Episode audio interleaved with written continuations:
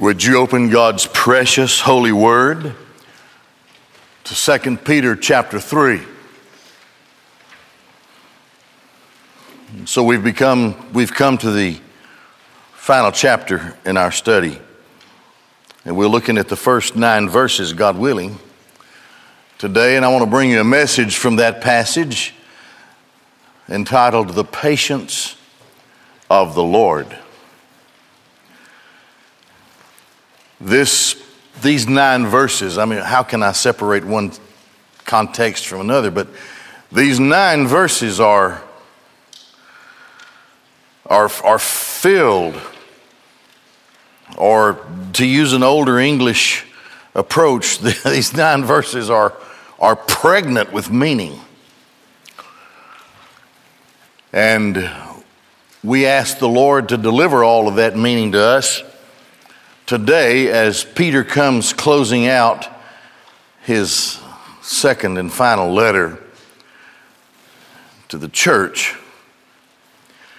Let's look at it then. He's the, the, the, the, the foundation of the context is Peter's warning the church against false teachers, how deadly it is, how awful it is. And Peter has used very strong language, as we have seen up to this point. And now he's bringing it into chapter 3, which addresses the second coming of Jesus Christ. Here's the first part that we're going to look at God's elect stands against false teaching with Scripture. So here is a case for Bible knowledge for all believers. False teachers can be so persuasive, especially in their cunningly devised tales and their twist of divine scripture. And so uh, Peter has referred to them, we saw last time, as unstable or unestablished souls. People who just aren't grounded in the scripture for whatever reason and they are easily led astray by these very persuasive false teachers. So, how do we stand against it? It's very simple. Just read your Bible. Have a, have a, method, a, a methodology of, of Bible study. Have a time once at least a day, maybe more. My suggestion is in your getting up and in your going to bed. Study the scriptures. And when you come to a portion and the Holy Spirit grips your heart, stay with it. We have such a plethora of study aids these days on the internet. Um, and there's so many ways to enrich our Bible study by just using the tools that are available for us instantly. There are, there are so many tools that are just automatically before us if we just take the time. I want to know more about what this text says. Study it, get into it. The Holy Spirit is your teacher. Are you saved? Are you in Christ? Then the Holy Spirit is in your life. And one of the things the Holy Spirit does for you is He teaches you, He guides you, He helps you. So, this is our weapon against false teaching a knowledge of the Scriptures to know that there is absolute truth in the Bible and that if anything comes against something in the scriptures, that's, that's a red flag for us. And we can feel it, we know it because we're serious Bible students. So let's look at it, beginning in verse 1. This is now, beloved, the second letter I'm writing to you. Okay, let's, let's keep some things in mind. Number one, the, the subject or the, the, the, the ones who are being addressed. Now we go all the way back to 1 Peter 1. You remember when we were in 1 Peter? And he started out like this Peter, an apostle of Jesus Christ, to the elect who are exiled, and then he talks about those eastern Roman provinces. He said, You are elect according to the foreknowledge of God. Elect exiles. You've been dispersed because of Nero and his war against Christians and Christianity. So he calls them, he says, Here's who I'm writing to, his first epistle. The elect, according to the foreknowledge of God, by the sanctification of the Spirit, into the sprinkling and obedience of the blood of Jesus Christ. In other words, you're the ones for whom Christ died. He has sprinkled you, He's been obedient. He has, he has, and you're set apart by the Holy Spirit of God who lives in you. You're sanctified, set apart. God has declared you to be a holy vessel. And all of this is, you are the elect according to the foreknowledge of God. So that's the Bible word. That's, that's the way the Bible approaches it. That's in 1 Peter chapter 1. He starts out like that. Then in 2 Peter chapter 1, uh, going on into 2 Peter, he talks about how they are, they are equal in their faith with the apostles. So he continues to address those who now he calls the beloved or quote, or the beloved in Christ. The beloved, the elect, same thing. Earlier in this, he said, uh, he called them uh, the called and the elect because they're to make their calling and election sure. We studied that a few weeks ago. So he's, he's writing to the elect of God. That's to God's people. So, beloved, this is now beloved, the second letter. So this is the subject that those to whom he addresses uh, his letter continues in that. And he writes this this way a lot. He says, The second letter I'm writing to you. Unbelievers will never be able to grasp the scripture. It is a spiritual thing. And the Holy Spirit of God bears witness with our spirit. And the Bible lives. It's a, it's a living thing to those who are in Christ. It is meaningless to those who are not. The reprobate, the unsaved, those who are in the world, it's meaningless. They can laugh at it. They can blaspheme. They don't have, they don't feel any remorse over, over an evil attitude toward the precious and holy Word of God. Contrariwise, those who are in Christ, the beloved, the elect, uh, they, we, receive the scriptures happily, and as we study and grow and mature, we continue to receive the teaching of the scriptures. Now, Peter, when he writes this, this is a new thing. This is in the apostolic age, and this is something new that is given to the church. Second letter I'm writing to you, the beloved, the elect, in which I'm stirring up your sincere, your pure mind. Your, the word up there, pure, uh, is a word uh, that means uh, It's uh, without alloy.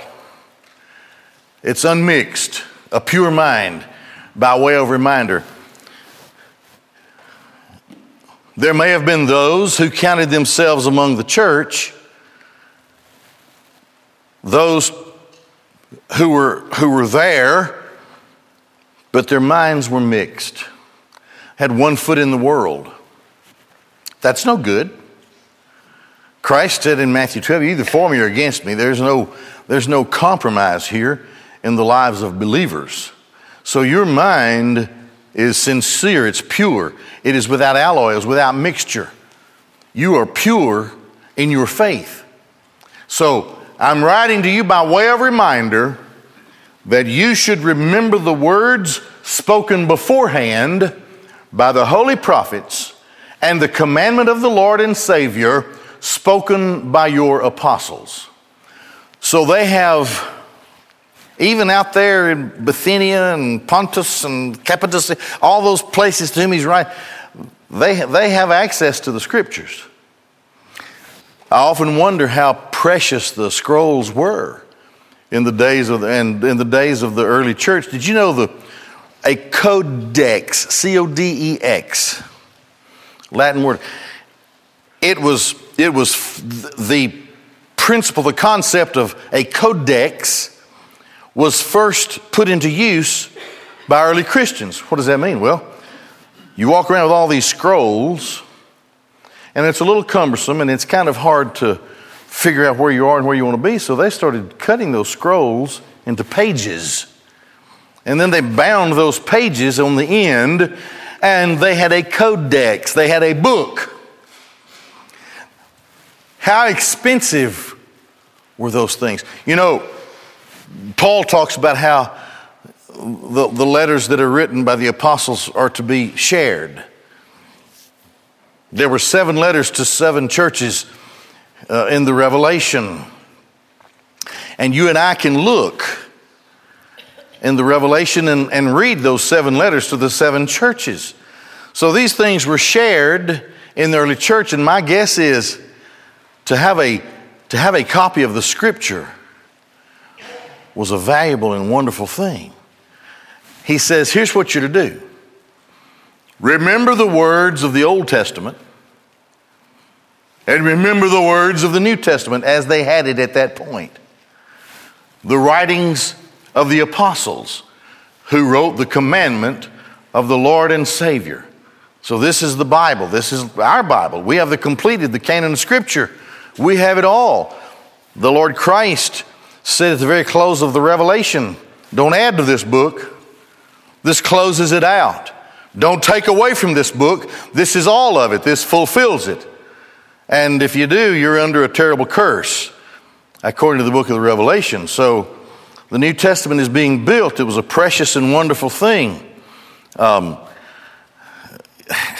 I've my, my life is spent studying the languages and and and and how the how the scriptures came to us, especially the New Testament scriptures, because because of the uh, precious value the early church fathers played, the generation after the apostles. And they wrote copies of what they had received from, say, the disciples of John or, or the disciples of Peter, whatever. They wrote to other churches what they had received. This is, this is, this is, the, this is the divine uh, establishment, finally, of the Word of God in, in the New Testament and they were receiving it here and already had the Old Testament. And he says, Remember these words, commit them to your memory, and understand this is your sword. This is the weapon that you have to fight the world with. There's power in the Word of God when it is in, in the hand of a pure, unmixed Christian. Stands on it, declares it, will not be moved from it. The Word of God is powerful. Powerful. Now, this is what he says. Here's your case for Bible knowledge. In the midst of a world filled with false teaching and delusion, deception, there is one rock upon which we can stand and we should anchor ourselves there and never be moved, and that is the Word of God. It is absolute truth. It stands, will stand, and shall forever, O Lord, the psalmist said, Your word is settled in heaven. The grass withers, said the prophet, the flower fades, but the word of, God, of our God shall stand forever. So, this is how he starts out in this section about f- false teachers. Here's how you stand just learn your Bible. Stand on the blessed scripture that has come to us from the prophets and the apostles. Also, understand this false teachers are scoffers. They're going to be filled with mockery concerning the things of the Word of God. Here we go. Knowing this, first of all, this is a priority. Okay, you're standing on the scriptures, you know the Bible. Know this, first of all, in the last days, mockers will come with their mocking or scoffing. They will not only be unbelievers, but they will make fun of the Bible and make fun of those who believe the Bible. All right. They come with their mocking, number one, because it's their own desire to do this. They have a personal agenda according to their own evil desires. One of the things they mock is the promise of the second coming. Where is the promise of his coming? And this is their argument.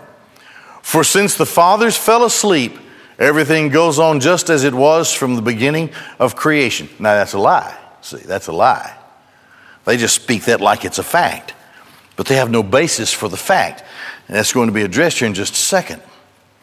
All right, so they mock the doctrine of the second coming.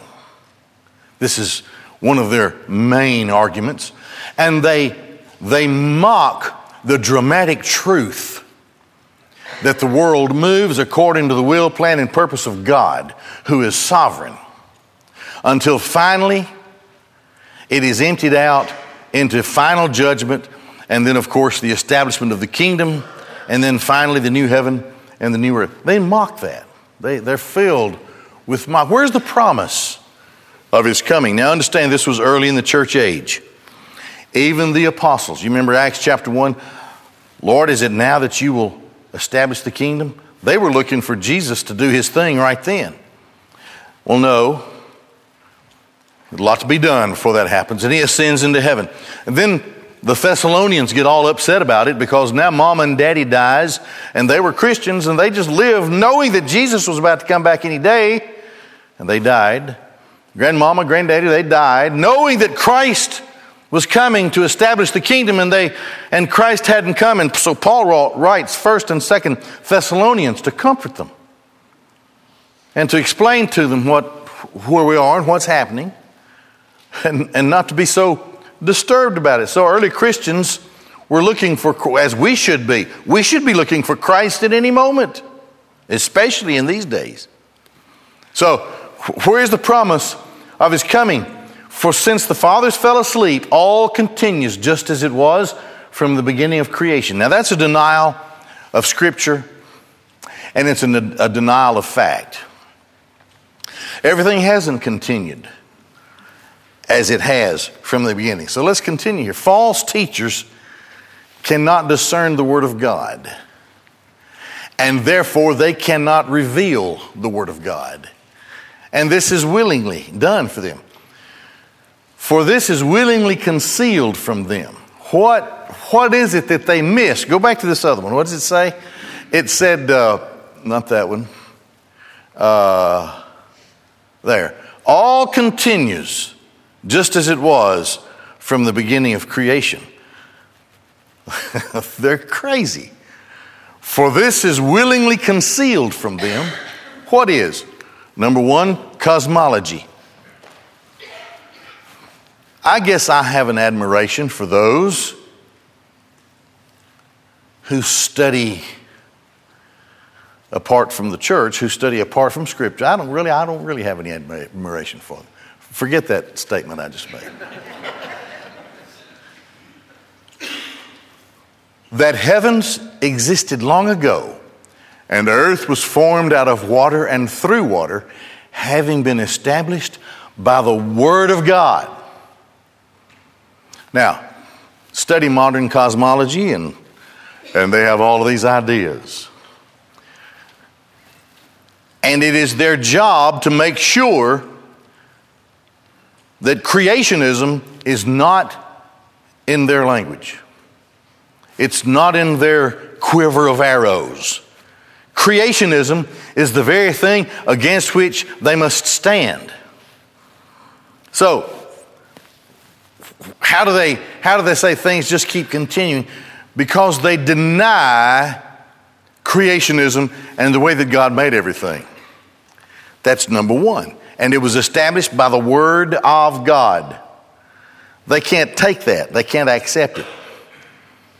I, I say this every Sunday, I think, but this Webb telescope thing that's up now. I'm, I'm on three or four different websites all the time, and oh, it just, it's, it's just amazing. That's not, a, that's not even a rich enough word to describe those things that are seen that have never been seen before. And then this guy comes out he says, Now we have to understand, and they may be right, I don't know. We have to understand that all this light came from 25 billion years ago, so that it don't exist anymore. How you know? How you know that? Well, I flew out there yesterday and wasn't there. Boy, you have to be discerning on when you read things and people state things for fact. Paul wrote to Timothy and he said, Beware of science, falsely so called. Now, here, number one, the Word of God established creation. Creationism, God made it. Their theories on how it all started, now they're even questioning the Big Bang. Okay, why should I care? Oh, I don't know. We got to, since they put up this new telescope, this doesn't fit with the new bang stuff we've been saying for decades. Well, then shut up, you know? Read the Bible because it is all established by the Word of God. What else? They deny the flood. The world at that time perished, being deluged with water. But now heavens and earth exist by the same word, and they deny judgment. Having been reserved for fire, being kept for the day of judgment and destruction of ungodly men. Scoffers will scoff at the doctrine of eternal punishment. Unbelievers will laugh in your face when you tell sinners that if they die in their sin without a Savior, they will be in hell forever. They will be punished forever in the lake of fire. And there will be no hope for them then. That is the second death, to just die forever, to be in a state of dying eternally. Jesus said that it's a fire that is never quenched, where there are worms that never die. There are things going on in the outer darkness that will never stop, designed to be the punishment of the reprobate and the fallen.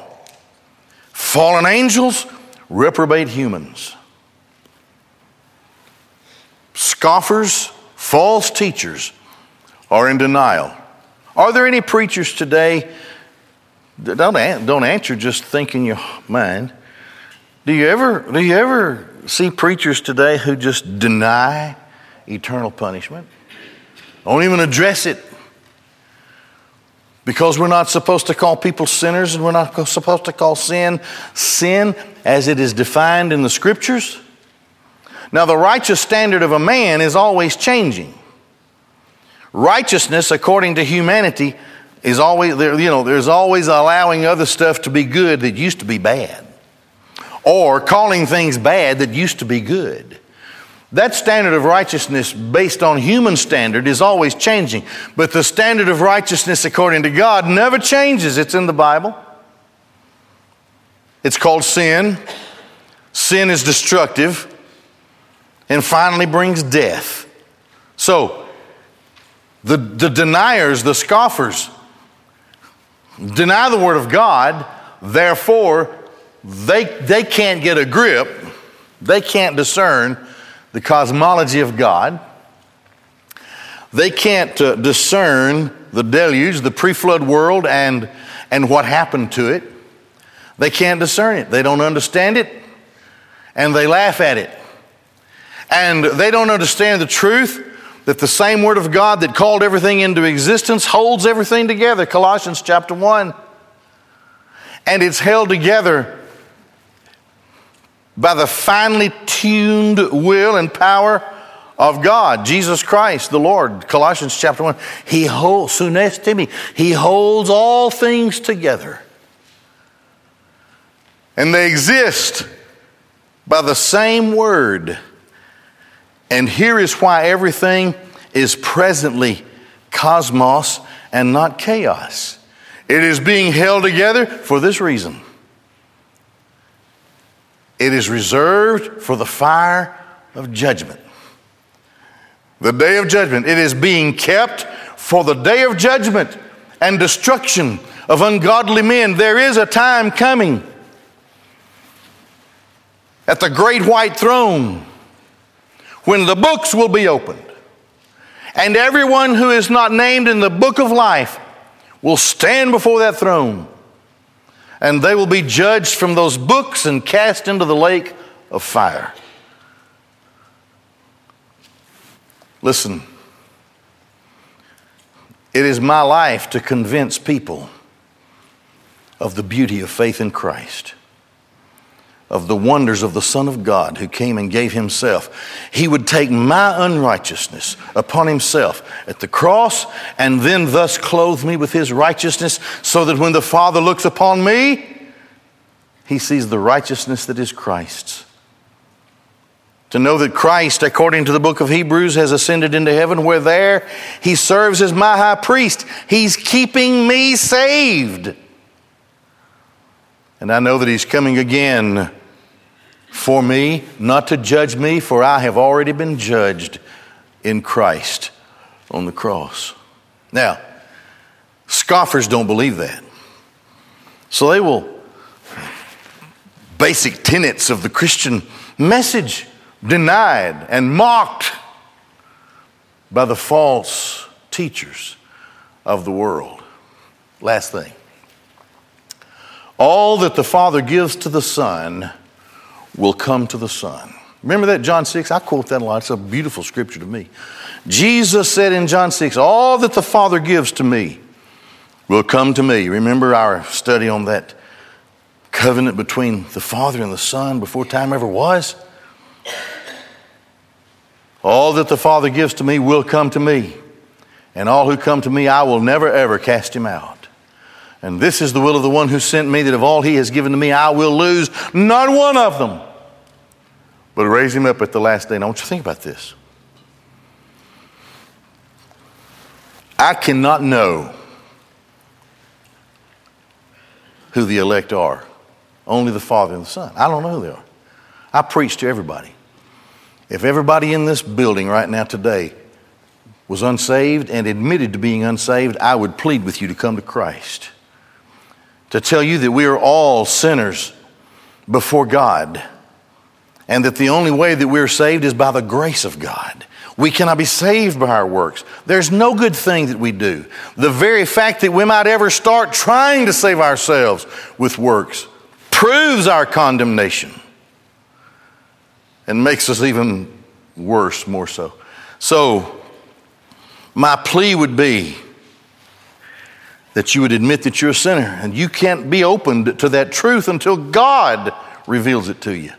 You would rather think of yourself as a good person. Believe in Jesus. Whosoever shall call upon the name of the Lord shall be saved. What must we do to be saved? The, the, Paul said, Believe on the Lord Jesus Christ, and thou shalt be saved. That's a beautiful, simple thing. This is my plea to everyone. I cannot know whom God will call and whom He will not. I can, that's a thing of God. But I also live to tell you that God is absolutely and supremely sovereign. I cannot create or invent my own salvation. It's all of God and none of me. And someday, some glorious day in heaven,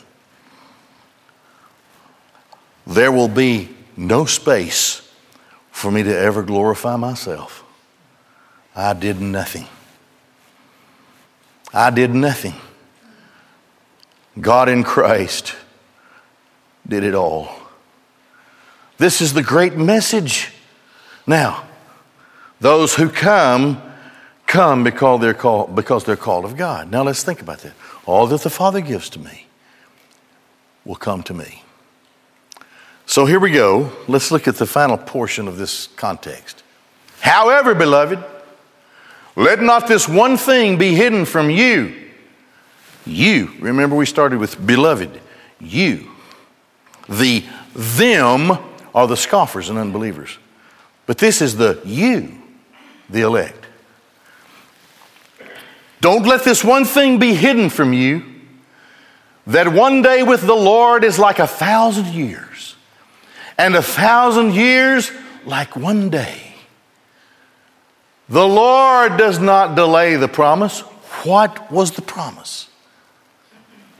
Of his coming. Remember? We're sitting on that. That's, that's what's right above us. That's what we, they, they, where is the promise of his coming?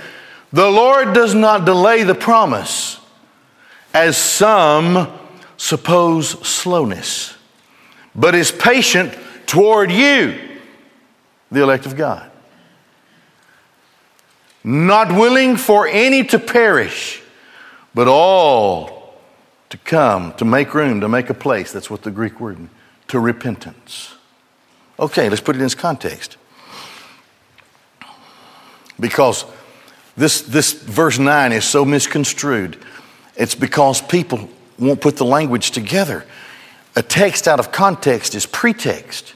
Most people would read into this verse 9, not willing that any to perish, but all to come to repentance. They would think, well, God is not willing for any human being to perish.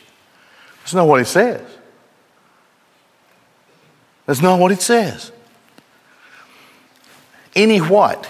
Any, God is not willing for any what? Neanderthals? God is not willing for any giraffes to perish. God is not willing for any platypuses to perish, but for all platypuses to come. So, what is the all? You see, there is a language. There's a pronoun that is the pronoun you, and a pronoun must have an antecedent. Otherwise, it's meaningless. If it's, if it's God's not willing for any to perish, if it's every human being who ever lived, that's universalism. That means that Jesus wasted his time coming to the cross. Just we're all just going to be saved at the end of it all. We're just all that's universalism. That's not true. So that it can't be every human. God is not willing. What will? Man, there, there are at least, good gracious, there are at least eight wills of God identified. There's the sovereign will, there's the dispositional will, there's the efficacious will, uh, there's the preceptive will. I can't go through all that. But there are these wills revealed according to the context here that is seen as the sovereign will of God. God is not willing for any, what's the antecedent? You. For any of you to perish. Now, who is the you? The beloved. Who are the beloved? The elect. God is not willing for any of you to perish, but all to come to make room, to make a place to repentance. Now, what, is, what preceded that? Time. These people are anxious. They want Jesus to come. Paul wrote to Romans chapter 11. Here's what he said He said, Things are going to be bad until the full number of Gentiles come in. That's what he said. Now, why has Christ not come? Because the last of the elect have not yet come to repentance. That's why. I don't know who they are. I want them all to come into repentance. But I also know that God is sovereign. And God's will trumps every other will that exists. Is my will stronger than God's will? Of course not. How could such a thing be? God is not willing for any of you to perish. Okay, the Lord is not delaying his promise of the second coming, as some suppose delay or slowness.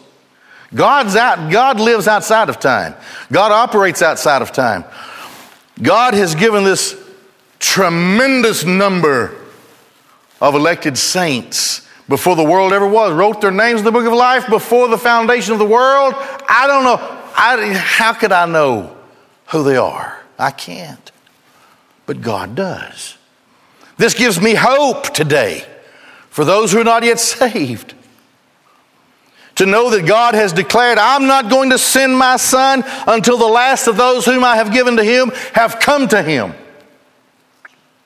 John chapter 6 All that the Father gives to me will come to me. It may take another thousand years. I don't think it will, but it may. Because it's the Lord's business, it's the Lord's timing. God's, you see, slowness and delay has nothing to do. God's not delaying anything, He's patient. The whole thing has to do with the patience of God. Thank God. So you see, as long as we're here like this, there's still hope for anybody who's unsaved as far as I'm concerned. Now, from God's perspective, I can't take God's perspective. That's, that's God's thing, not my thing. I'm not God. But I have a commission and a commandment. I have an unction There is a message to be preached. There is a Savior to be exalted and to be lifted up. Who will come to Christ? Who will be saved? You cannot save yourself. You are the fallen nature of the human race. You are in Adam. In Adam, all die. That's what the Bible says. You have no hope in Adam, but in Christ shall all be made alive. This is the great call. This is the this is not I can't give the effectual call. Only God can do that. But I can issue the universal call. Please come to Christ and be saved. That's all I can do. I can't crawl inside your heart. I do not have a Holy Spirit that I can project upon you and convict you of sin. Only God can do that. There's nothing I can do. So here's a great truth. Don't let this be, don't, beloved, don't let this be hidden from you. Don't worry about how far along we are. Because one day, like, with like a thousand years, and a thousand years like one day, God doesn't count time, slackness, slowness as some suppose slowness. The Lord does not delay the promise. He is patient until His sovereign will is accomplished. Then Christ will catch us up and call us away. It's all of God and none of me. All of thee and none of me. I can't do. You know, if a person, I'll, listen to me. If a person can be lost, he will be lost. How many times you have to sin to be a sinner? Once. Have you ever sinned? Of course, we've sinned. All have sinned and come short of the glory of God. I sit here today as a sinner, unsaved. Are you unmoved? Is there no conviction? I'd, I'd be concerned about that. If you're not, it's just further proof of reprobation if you're not concerned about that. I'm, I'm calling for all to be saved, but I'm waiting for the whosoever wills because the whosoever wills could not will unless God wills. His will is supreme and sovereign and absolute. So then, here we go. The Lord will come at the appointed time, and the Father will send His Son to receive us back, to call us up, to be with Him forever. God exists outside of time. He doesn't count time like we do. And some of us think that He's delaying. He doesn't delay. How can God delay anything? God, God is God. He does what He does. So then, I'm thinking He's a little too slow. If I was Him, I would have sent Jesus, I don't know, 30 or 40 years ago. But do you know I don't know of all who have not come, who will come? I don't know that. That's too much for me to know. I can't know it. I have a job, you have a job. We are the church of the Lord Jesus Christ. We proclaim the good news to sinners, and we pray to God for their souls. But we cannot be God. And we trust God to do what He will do. So here it is. And the language says it. The antecedent, it's very clear. As some suppose slowness, but He's patient He's not slow, He's patient toward you. Toward who? The beloved, the elect. Not willing for any of you, toward you, not any to perish, but all to come to make room to make a place to repentance. You see what Peter is saying, what God is saying to the church here? He's not through with us yet. We have a job to do, we have a word to proclaim. There are places that need to be evangelized. There are souls who need witnessing to. There are places in this world where we should go as, as missionaries.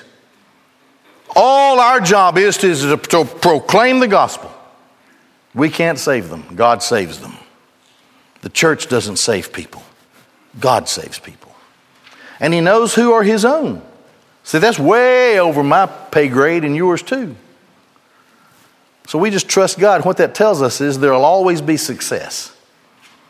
Because as long as we're here, as long as we haven't been raptured out of the world, God is still after His own. That's what that tells us. There is still a job for us to do.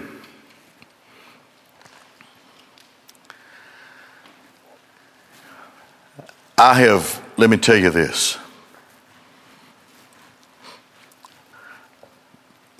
My life is just collapsed in the, to the presence of a sovereign, holy God.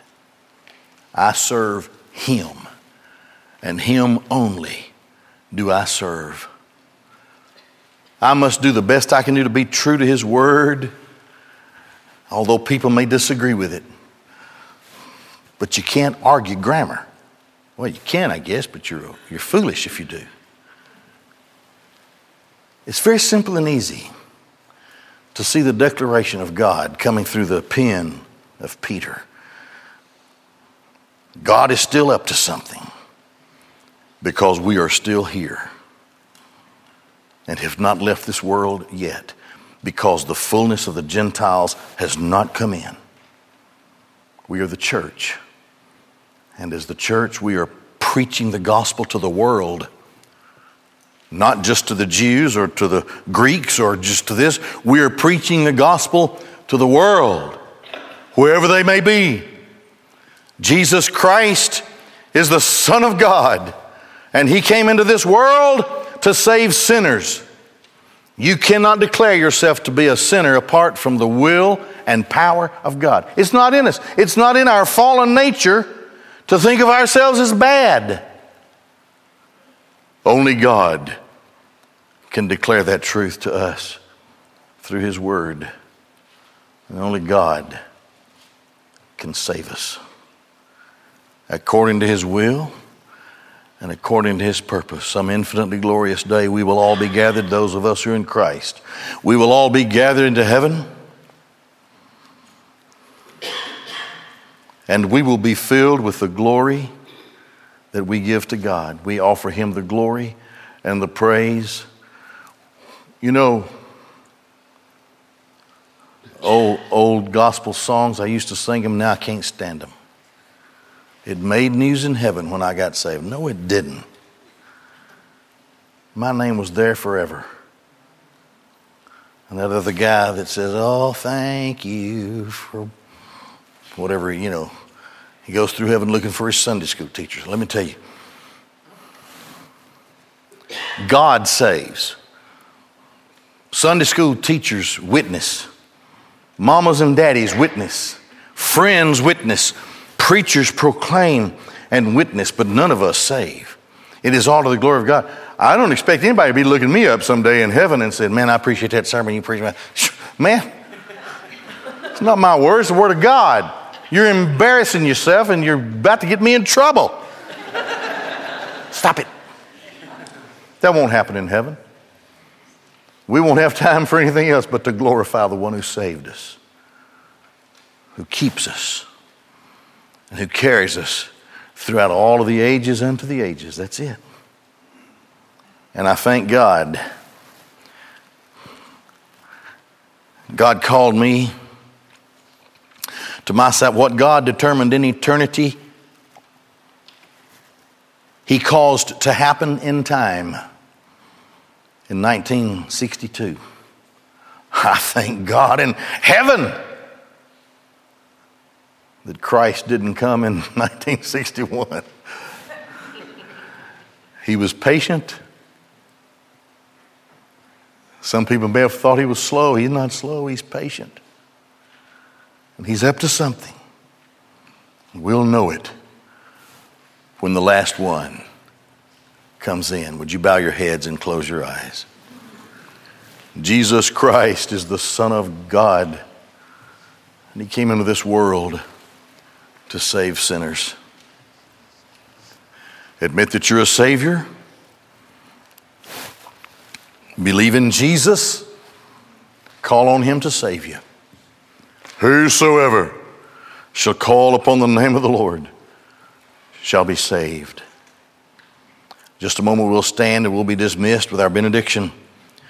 But if you're here today and God calls you to Christ, deacons and their wives are waiting in rooms as you exit. You'll see them standing in the doorways as you go out, ready to pray with you about Christ coming into your life. Maybe you're here and you're a believer and God is leading you to come and be a part of Shiloh as a member to participate as a, as a servant and to be a, to be a teacher and a leader in the work that Shiloh provides.